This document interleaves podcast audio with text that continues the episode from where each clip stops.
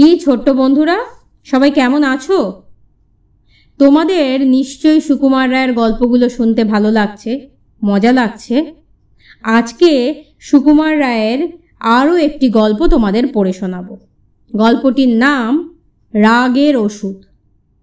কেদারবাবু বদরাগী লোক, যখন রেগে বসেন, কাণ্ড কাণ্ড জ্ঞান থাকে না। একদিন তিনি মুখখানা বিষণ্ন করে বসে আছেন। এমন সময় আমাদের মাস্টারবাবু এসে বললেন কি হে কেদারকেষ্ট? মুখখানা হাঁড়ি কেন? কেদারবাবু বললেন, আর মশাই বলবেন না, আমার সেই রূপ বাঁধানো হুঁকাটা ভেঙে সাত টুকরো হয়ে গেল। মুখ হাঁড়ির মতো হবে না, তো কি বেদানার মতো হবে? মাস্টারমশাই বললেন, বলো কি হে এ তো কাঁচের বাসন নয়, কি মাটির পুতুল নয় অমনি খামোকা ভেঙে গেল। এর মানে কি? কেদারবাবু বললেন খামোকা ভাঙতে যাবে কেন? কথাটা শুনুন না। হলো কি, কাল রাত্রে আমার ভালো ঘুম হয়নি। সকালবেলা উঠেছি, মুখ, হাত ধুয়ে তামাক খেতে বসবো। এমন সময় কলকেটা কাত হয়ে আমার ফরাসের উপর টিকের আগুন পড়ে গেল। আচ্ছা আপনিই বলুন, এতে কার না রাগ হয়? আরে আমার হুকো, আমার কোলকে, আমার আগুন, আমার ফরাস, আবার আমারই উপরে জুলুম?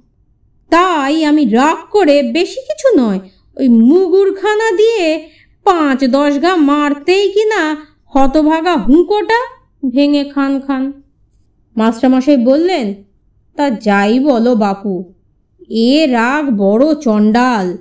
রাগ মাথায় এমন কাণ্ড করে বসো। রাগটা একটু কমাও। কমাও তো বললেন। রাগ যে মুখের কথায় বাঘ মানবে, এ রাগ আমার তেমন নয়। দেখো, আমি এক উপায় বলি। শুনেছি, খুব ধীরে ধীরে এক, দুই, তিন করে দশ গুনলে রাগটা নাকি শান্ত হয়ে আসে। কিন্তু তোমার যেমন রাগ, তাতে দশ বারোতে কুলাবে না। তুমি একেবারে একশো পর্যন্ত গুনে দেখো। তারপর একদিন কেদারবাবু স্কুলের সামনে দিয়ে যাচ্ছেন। তখন ছুটির সময় ছেলেরা খেলা করছে। হঠাৎ একটা মার্বেল ছুটে এসে কেদারবাবুর পায়ের হাড়ে ঠাঁই করে লাগল। আর যায় কোথা? কেদারবাবু ছাতের সমান এক লাভ দিয়ে লাঠি উঁচিয়ে দাঁড়িয়েছেন। ছেলের দল যে যেখানে পারে একেবারে শটান চম্পট। তখন কেদারবাবুর মনে হলো, মাস্টারবাবুর কথাটা পরীক্ষা করে দেখি। তিনি আরম্ভ করলেন, এক, দুই, তিন, চার, পাঁচ।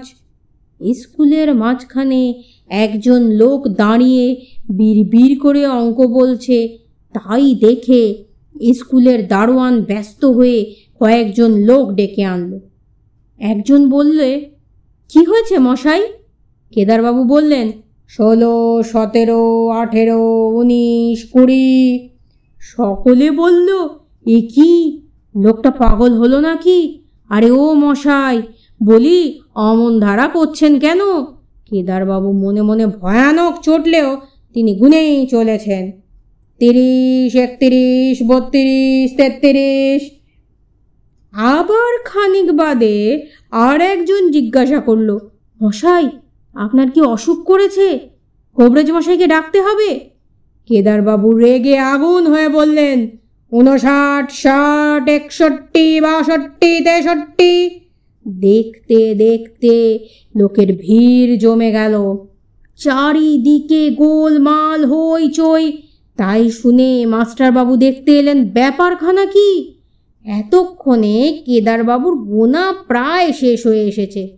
তিনি দুই চোখ লাল করে লাঠি ঘোরাচ্ছেন আর বলছেন, ছিয়ানব্বই, সাতানব্বই, আটানব্বই নিরানব্বই, একশো।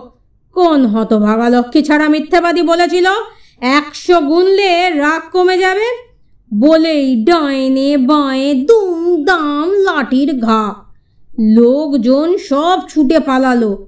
আর মাস্টার মশাই এক দৌড়ে সেই যে ঘরের মধ্যে ঢুকলেন আর সারা দিন বেরোলেন না।